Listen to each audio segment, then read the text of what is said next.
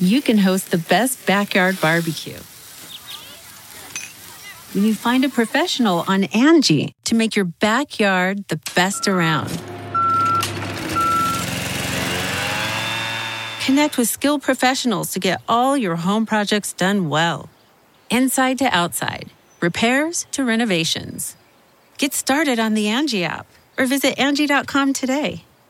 You can do this when you Angie that.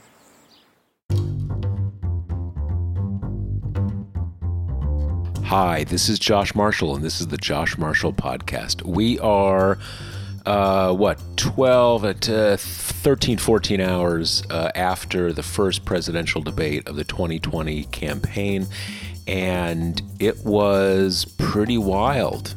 I don't think there's any other way to put it. And I think it's one of those things that I think people are realizing more how wild it was uh, as time has progressed because it was real wild. And um, I think it's one of these things where at first, and this is kind of in some ways the point, there's a, there's a, a part point about this I'll get to in a moment.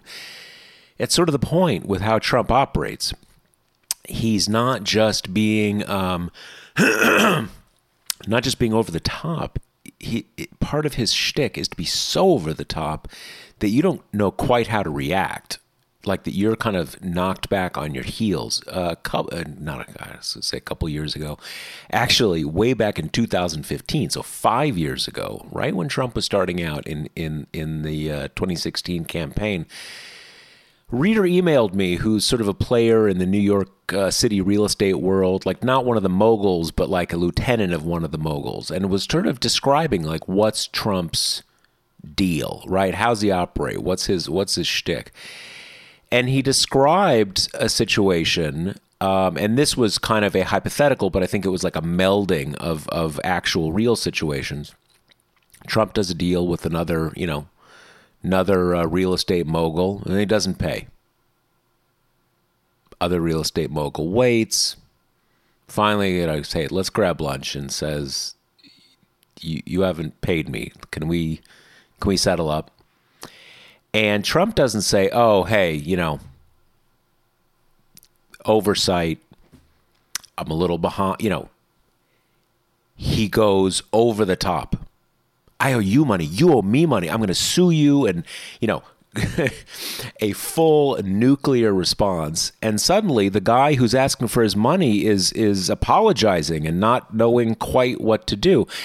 And these uh, these these New York real estate guys, these are these are uh, uh, carnivorous, predatory people, right?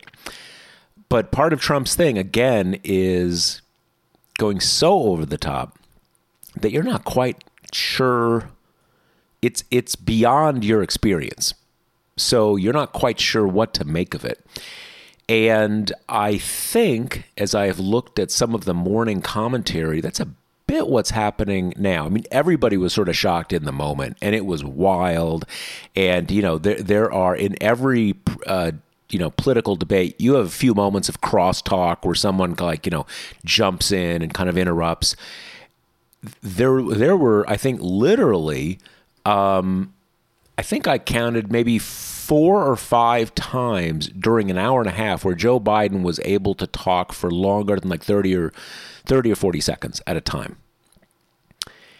And Trump was yelling and ranting and the conspiracy. I mean, this was Twitter Trump live.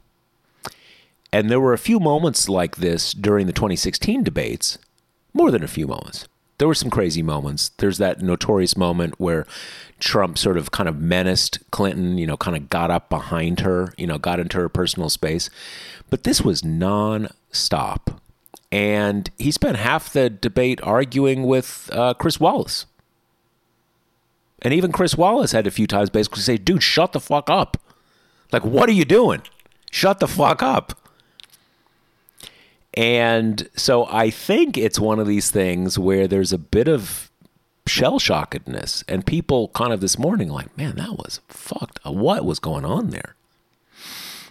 So we're going to talk about that. see what we all think. Uh, Want to remind you that uh, the Josh Marshall podcast brought to you by Grady's Cold Brew Ice Coffee, and they've got this you know special deal now for TPM uh, for T- TPM readers and Josh Marshall podcast listeners, which is twenty percent off on any order. Any amount of orders, your 20th order, your 55th order, 50, 54th order, still remember that uh, until until the election's over. And look, you may Trump may like you know try to try to steal the election. You can may get some more. Grady's discount, right? This may this thing may be going on in January, right? Anyway, uh, the most important the uh, la, la, la. The most important election in our nation's history is right around the corner, and we need to be alert, energized, and fueled to get out the vote.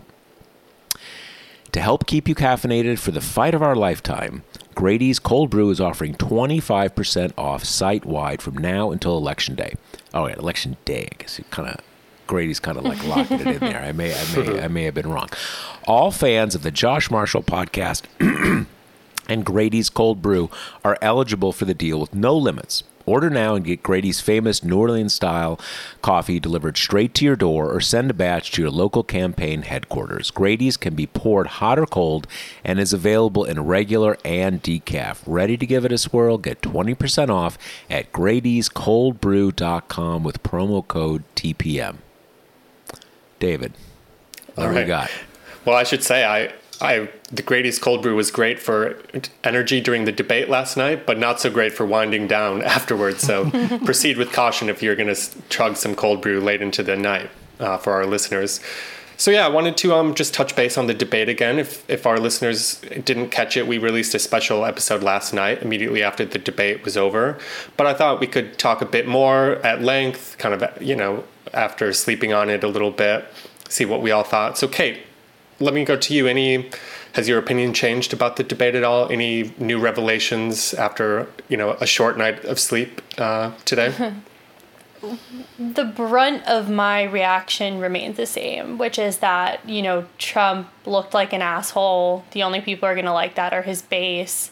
I don't really see anyone whose mind needed making up. I don't see last night as being the event to change it. So, you know, to that degree, what we said on the podcast, I think last night remains the same for me. But, you know, the one thing that it, I feel this morning is a bit disappointed in Biden's performance more than I was last night.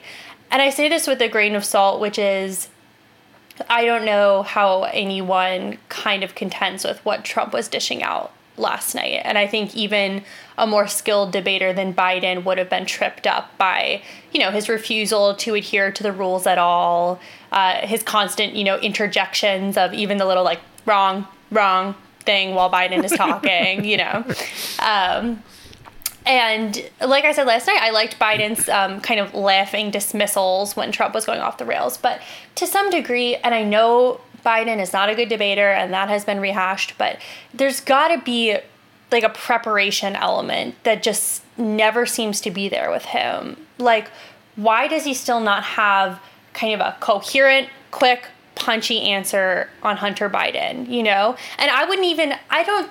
I'm not even saying he has to engage with Trump on the conspiracy theorizing, you know, deep weedy Ukraine stuff that you only understand if you live on the swamps of the of the right online. But, you know, even if it's something as simple as, you know, keep my son's name out of your mouth or rebutting with one of the many litigative messes that the Trump children are involved in. You know, I just I think every time he gets a question on that, he seems ill prepared. And by this point, I know Trump is hard to deal with, and everyone always says, like, what, how do you deal with someone who doesn't follow the rules? And I, I do think that's true to some degree, but also Trump rehashes these same attack lines over and over and over, whether or not they're true.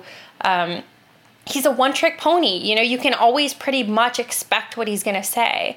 And to some degree, I just, I wish that Biden kind of had better responses to that. And maybe that's a factor of the fact that they they didn't realize that Trump would run so roughshod over the debate. And I hope that maybe next time he'll be equipped with just snappy one-liners to kind of blunt the argument and get a word in edgewise, you know. I think everyone really wanted Trump to kind of get his comeuppance last night, right? And mm-hmm. for Biden to totally dominate and just put Trump in his place. I think, uh, you know, that would have been satisfying for for lots of people. But I think you're right, Kate. It's not Trump didn't really allow that opportunity. Yeah. But I did think that Trump, just by constantly interrupting, constantly interjecting, just kind of throwing a fit on stage mm-hmm. all night, looked weak by comparison, right? If you're in a winning position, if he were up in the polls, if he were feeling confident, you don't need to just kind of throw a fit mm-hmm. for 90 minutes straight, right? And it just felt kind of desperate, kind of just, you know, lashing out at anything that could stick, throwing things against the wall, just kind of like he does every day in his yeah. pres- presidency. But I'm curious on the on the other side with Biden's performance, you know, Trump obviously had a bunch of just rude and crazy comments, but did you think what did you think of Biden saying, you know, will you shut up, man, or kind of all, you know, some of his retorts? Were those effective? Was that sinking to Trump's level in any way? What did you make of that? I mean, I, I also I do want to caveat everything I just said. I agree with you, David, and I think that honestly, what Biden did doesn't really matter because Trump's behavior is so the headline from this, and that you know that's good for a front runner. You want it to be a referendum on Trump, but um, yeah, I mean, I thought I thought the retorts were fine. I thought I liked Biden the best, honestly, when he was being was laughing and was kind of acting like God, can you believe this guy? That is relatable to me. But even when he got frustrated, I was like, so would anyone, you know. So so was everyone who was watching. so, you know. I, I thought those. It's it's funny. I thought a couple of things. I thought those moments where he said just will you shut up? I, I think there were a couple like shut up type mm-hmm. moments where he said said those words, which again in any other context would be a huge breach.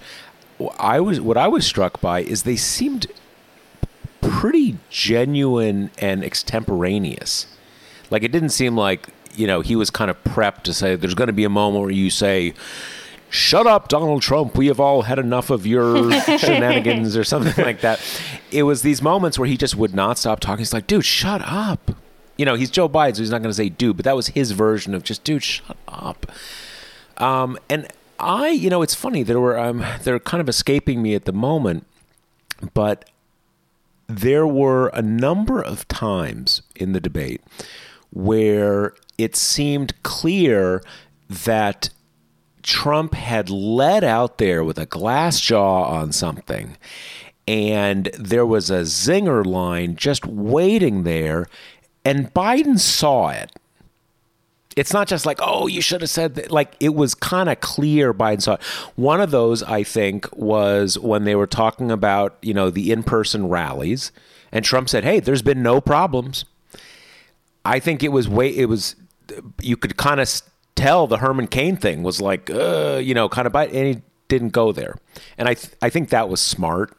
I just, it, it's not, it's, it's too much. Uh, as much as you know, Trump may deserve it, but that doesn't mean you should do it. Um, and there was another moment when Trump was saying, "All the governors, they're saying I did great. They're all saying I did," and it was that line, kind of like, you just you would look at the audience and you say, "Look at this. He really thinks he's done great with COVID." You know, what the fuck? And Biden didn't go there. And there was that one moment when he was talking about Hunter Biden where he said like, "You really want to talk about your family? Your kids here? Really? You want to talk about profiting?" And he basically said, "I'm not going to." and uh, I think that's kind of that's just Biden. You know, I, there was it's one one thing I remember back in in in 2008 when he was still running. Uh, you know, in in when he was still a presidential candidate in 2008 and he had that you know uh, noun and a verb at 9-11 you know kind of a you're prepped you know when rudy was still the front runner on the republican side so it's not that he's, uh, or maybe a younger version of him is is above being kind of you know uh, locked and loaded with a with a you know attack line. But I think at some level, it's just it's just kind of not him. Um, and I, when when um, last night I was thinking, you know, B performance. no screw ups. Um, definitely had some good moments, but just fine. You know, not great, but not bad. Just fine. Uh, but having slept on it, I think it was a little better than that. Um, someone pointed out to me that the Proud Boys thing, which is kind of sort of evolving into the big takeaway, he was just like, "Oh, I denounce who messed us," and and and I think it was Biden said Proud Boys. Yep, it was. Do you denounce Proud Boys? What about them? And that he so you know he led Trump into that, um, which obviously made it much more concrete. And um, there was in this piece, I've only kind of seen the headline, so I, I, I have not read the whole piece. But one of our colleagues uh, posted this morning that every time Trump, uh, every time Biden started going on COVID, Trump lost it. So I think I think Biden's performance may be a bit better than I thought. A little, you know, in in, in kind of subtle ways, kind of um, leading Trump into some of these self immolations. So anyway, that's my take. But to but to Kate's point, at the end of the day, it doesn't matter. Yeah. All Biden really needed to do is not, you know, have a moment where he's like, "Mother," you know, some Right. some Well, yeah, you, you- you know bizarre, you know bizarre. Not and not that I think that is possible. I don't think this is a thing with Trump, but that you know, uh, with with with with Biden. But as long as he didn't have some kind of game changing weird moment, that's kind of all he needed. Yeah. I mean, Right. You had like. Sorry. Go ahead, Kate. Oh, okay. I was just gonna say, you know, I feel like maybe to some degree I'm coming from an unfair place, which is that, God, for once you just want to see Trump stop getting away with it. You know, stop getting away with just like everything he says is a lie or doesn't make any sense. And like, it would just be nice, you know, for once to see someone, you know, and maybe that was Chris Wallace's job, but to see someone be like, what are you talking about? That's not, you know, that's not real. That's not true, you know? And to be to be fair, I think in some in some turns Biden did that to the best of his ability and I think he did it well when Trump was asking him why he hadn't rolled back the tax break that the Trump administration had granted and Biden was like that was yours you know I mean in fact trumping and fact checking Trump is I mean, it's impossible because half of what he says is a lie. Half of it is like some weird, you know, you need a decoder ring to figure out what conspiracy theory he's even alluding to. But, and so I don't know. Maybe my frustration is honestly more with these debates in general, which is why are we giving Trump another platform to lie? A platform that no one can realistically hem him in, fact check him, add any context, you know. Just another I- I stage do- for him to I do, perform. Kate. I, I do think you're right, and I think that is a that is a not just widely held among the people who don't like Trump. It's almost universally held. Kind of like someone not not someone shut him up, but someone finally just say, "Dude, you are like a degenerate liar." Everything you're saying is false. I'm going to list off A, B, and C and just go away and and you know some kind of definitive kind of thing. Um, it is, I, you know, look, I, as a parent of two two uh, kind of tween boys, when someone's having a tantrum, it's a little hard to really shut them up, right? Um, and uh, uh, and and that is not going to be Joe Biden, right? He did he did have again telling the president of the United States to shut up or calling him a clown. These are things that in the normal course of things are are totally outside anything acceptable or anything that uh, is is appropriate or okay in our you know kind of uh, political engagement. And again that was the thing that really kind of struck me is those moments those shut up moments they didn't seem canned. It didn't seem like uh, kind of like you know you're no jack kennedy kind of like a, a well a well crafted and well executed you know kind of jab line it seemed without without Trump getting under Biden's skin, right? Without frustration in in the sense that would is that you don't want to be fr- you know publicly frustrated. It was him just just kind of like, dude, enough, enough. And I do think in those moments, and you've even seen how people have picked it up as memes. It's kind of speaking for everybody, right? Shut up, stop talking.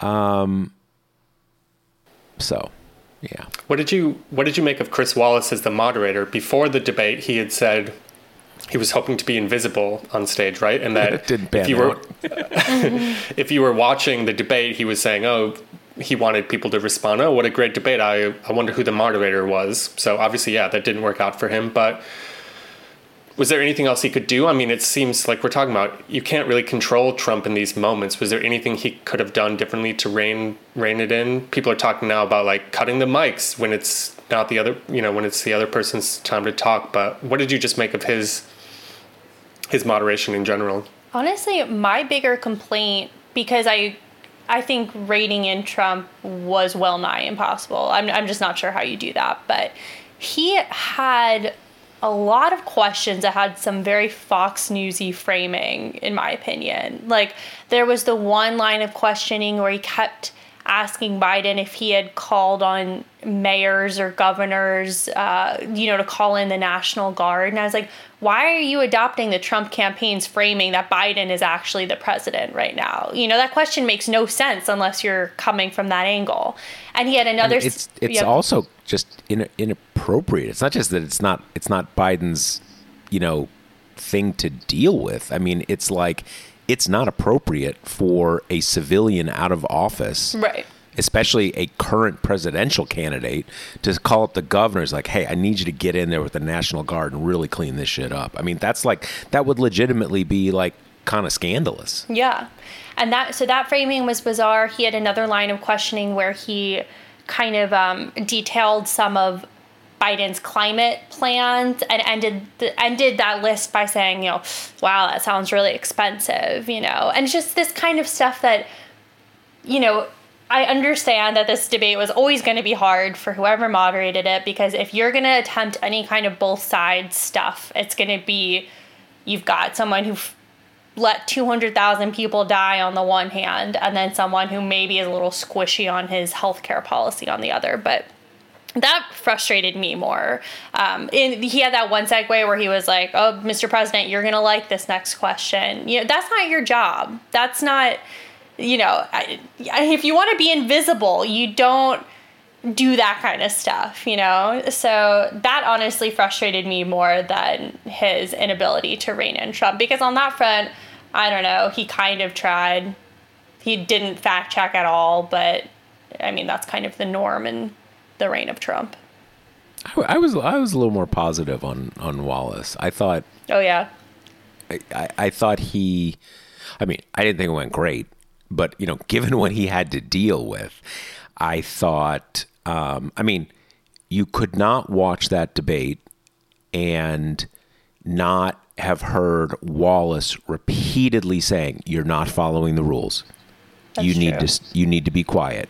You need to stop interrupting. Your campaign agreed to these rules. You're not. fo- I mean, that was like constant, and there was even one point. I think you know these little the, these little kind of jabs where at one point Trump said, you know, in, in at the end of one of these tirades, Trump said something like, you know, I'll be honest with you, and and and Wallace was like, Yeah, can you be honest? You know, uh, and and it's funny. I he certainly wasn't invisible.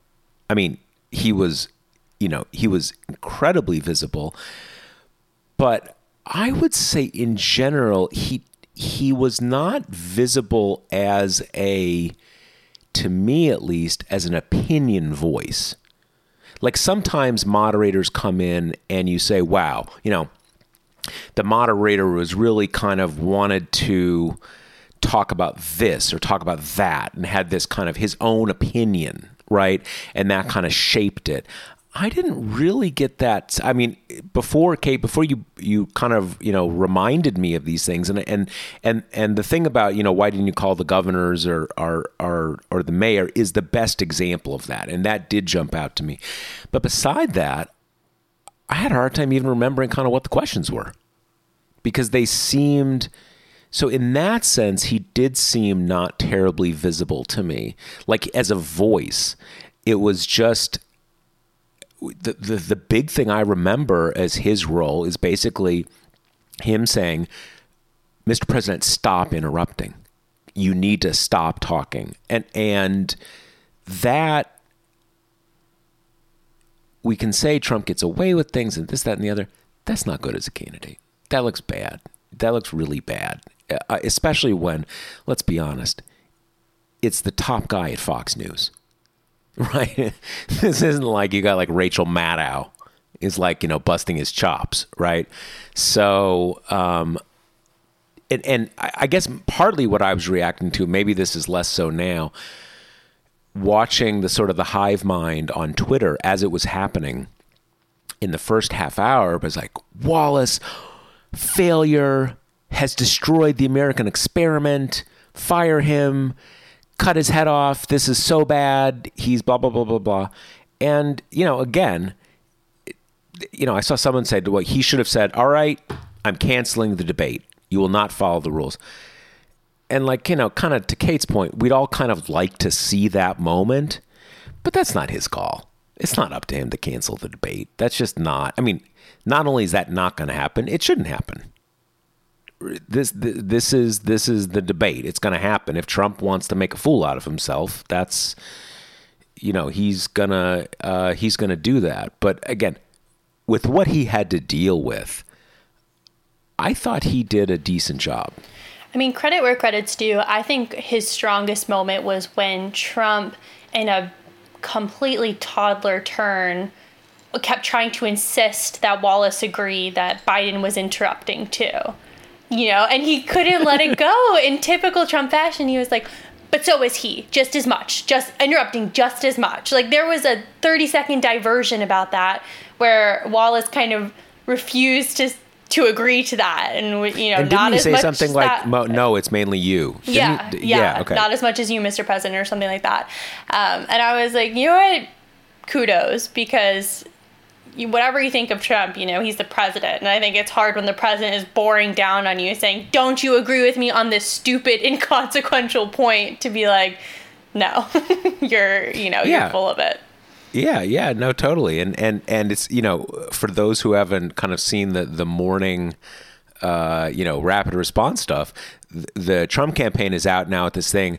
Chris Wallace, inter, you know, interrupted Donald Trump 70, you know, they have the exact number, 70 something times, and only 15 times with Joe Biden. Bias. And like, like, dude, like, you know, come on anybody right. who watched that thing. You know, if you won't shut the fuck up, yeah, they're gonna they're gonna interrupt you a lot. like that's like physics, right? It's like yeah. rhetorical physics. So let's look ahead a little bit uh, with the last uh, part of the show that we have left. And speaking of canceling the debates, there are you know a number of prominent political commentators saying.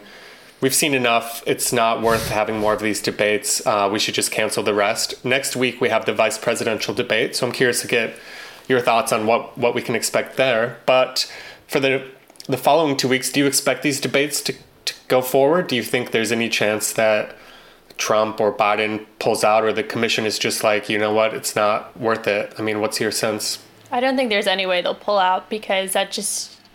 I think they're gonna be too wary about the attacks that would bring from the other side. Of you know, he's scared. He's you know, on the Biden side, either he got trampled the first time, afraid to see it happen again. On the Trump side, he's clearly unstable. They don't want to give him another platform.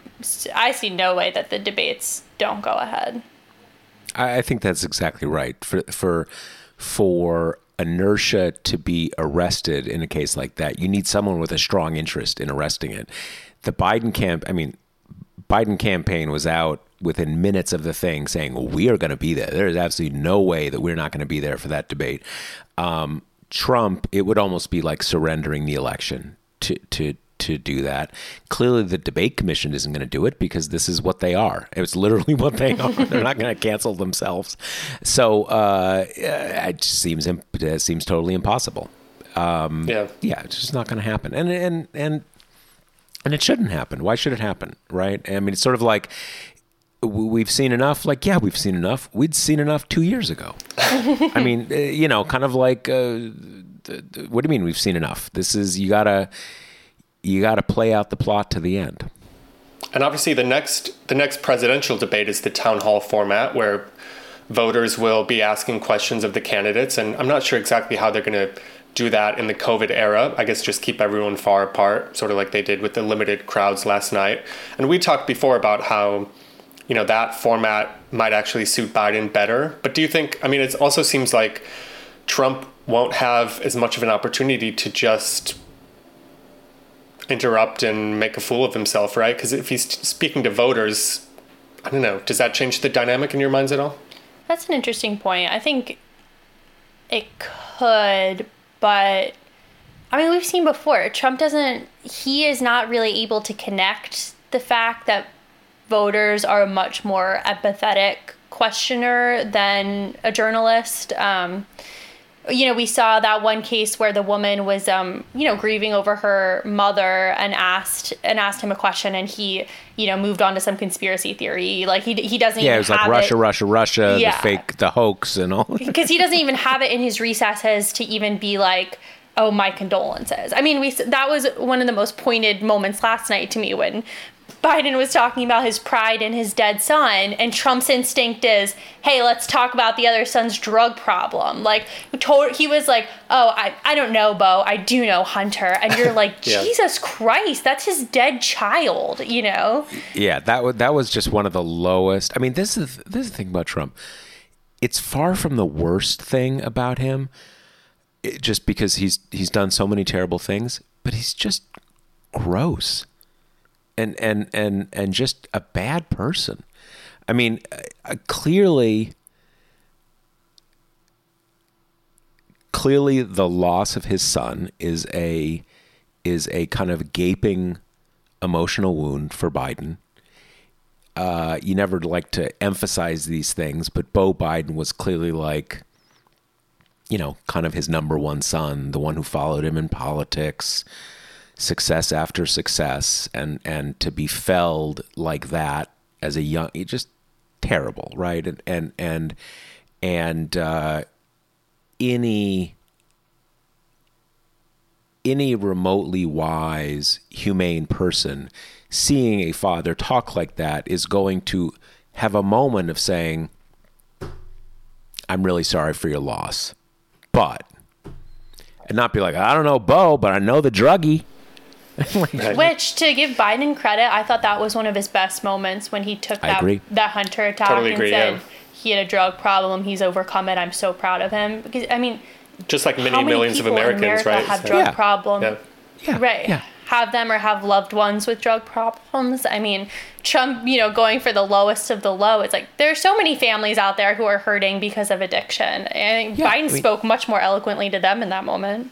And and and, and you know that that has you know always been the case, but the country is still in the midst of a an a an opioid epidemic. Mm-hmm. You know, this is it, it's it's this it it the real Trump comes through in these cases where his whole political shtick is not the elites, the average people, the people who work hard.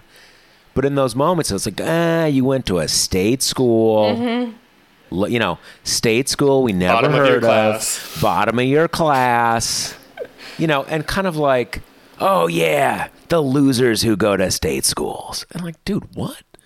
Or this thing, kind of like you know, we're it's sort of supposed to be universal in politics. Everybody's like, you know, we need to confront the opioid epidemic and help the sufferers.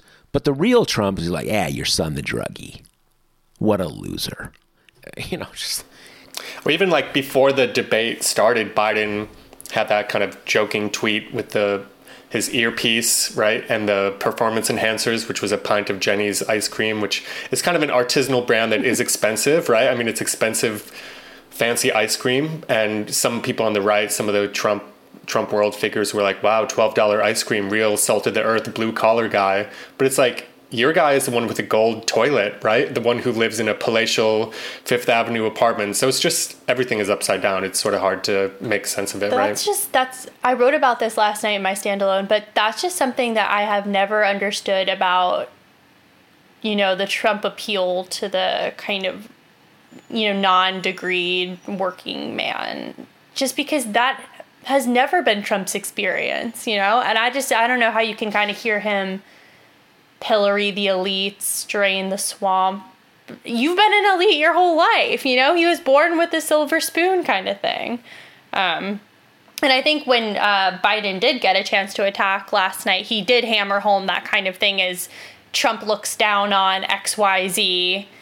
I am a you know, working class Scranton guy. I'm the kind of guy he looks down on. And then Trump really just gift wrapped that for him with the the sneering school comment and um, you know, you're I, not smart. I, I I was really struck by that moment because when Biden was saying that, it shows the power of, of the endless Trump messaging that I was sort of like, wow, that's really kind of turning everything on its head. Mm, me too. Trump looks down on the common folks.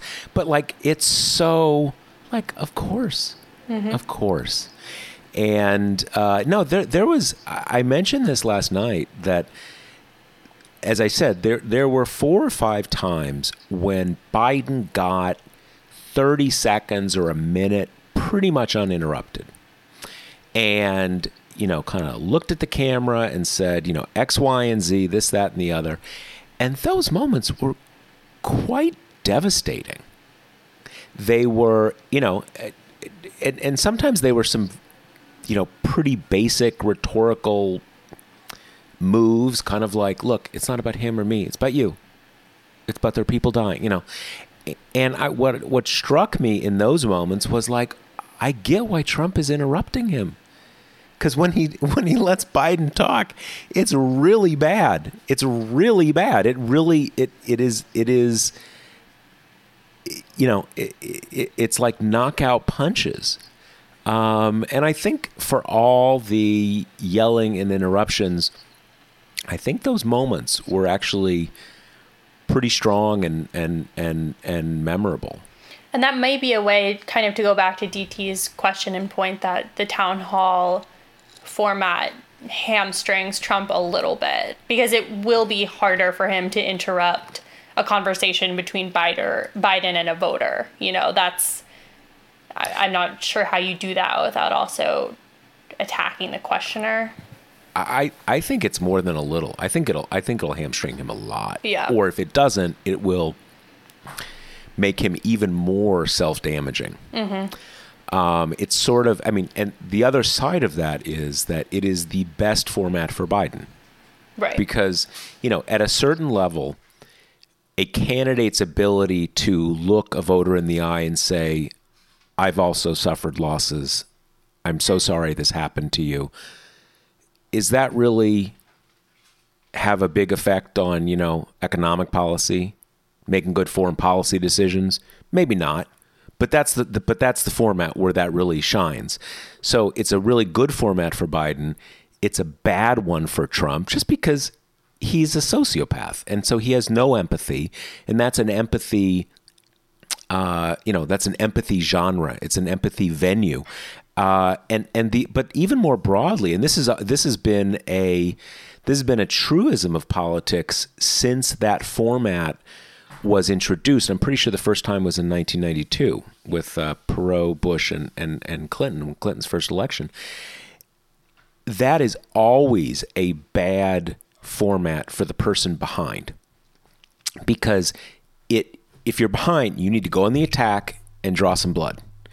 And it's almost like a cliche. You do that in a town hall, and you get like, like, don't make it about you make it about us the voters and you know it's just you just it's it's a really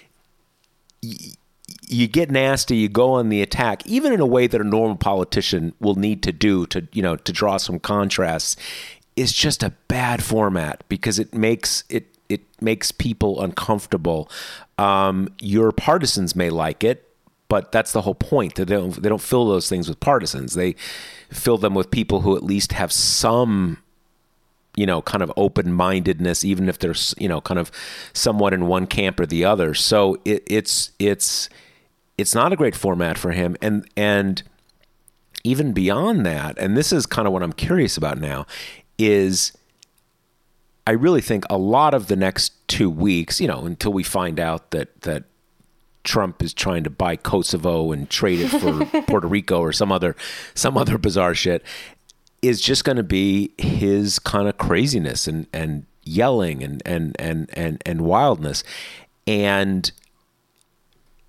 so he he's to be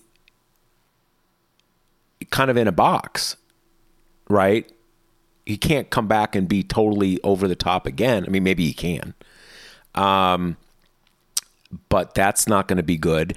And if he if he tried to pivot in the opposite direction, that's almost like you know giving up who he is. So he's kind of he's in a bit of a jam, and and that jam is accentuated by a format that is not good for him and is good for Biden. Well, and I think every time you know we've talked on this podcast about how things would be better for Trump if he could temper himself, you know, or if he could like deliver kind of one more sedate speech than he usually does. He's just shown over and over he can't. He just can't do it. You know, he is who he is.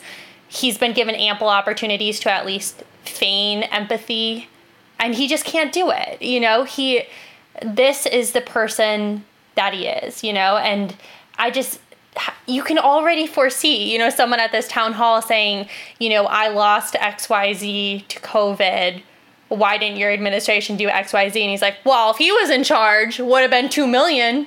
So you're welcome. I mean, God, it's just like, I, I don't know. I don't know how it's not going to be. You would have lost wreck. nine other relatives. So I saved nine of your relatives. Thank ever. you. Boom. Appreciate the congrats. yes. Yeah. Well, let's look. Let's look towards the vice presidential debate. That's the next one coming up on Wednesday of next week. Um, you know, m- much younger candidates, right? Mm-hmm. And um, It I don't doesn't know what do take you much. what do we exactly? It doesn't take much. I, Chris Wallace was the youngest man on stage, right? And he's seventy two um, Spry. Last night. Yeah. So yeah, what are we? around.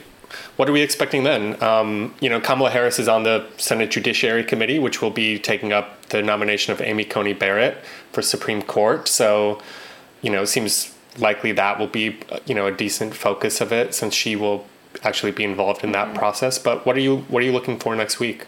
I'm honestly kind of interested in the vice presidential debate in a way that I'm not for the presidential one because, I mean, I barely remember Pence debating Tim Kaine last time. Kind of all I remember is everyone making fun of how it was like the stepdads debate, basically, or, you know, the two like whitest men in America debating.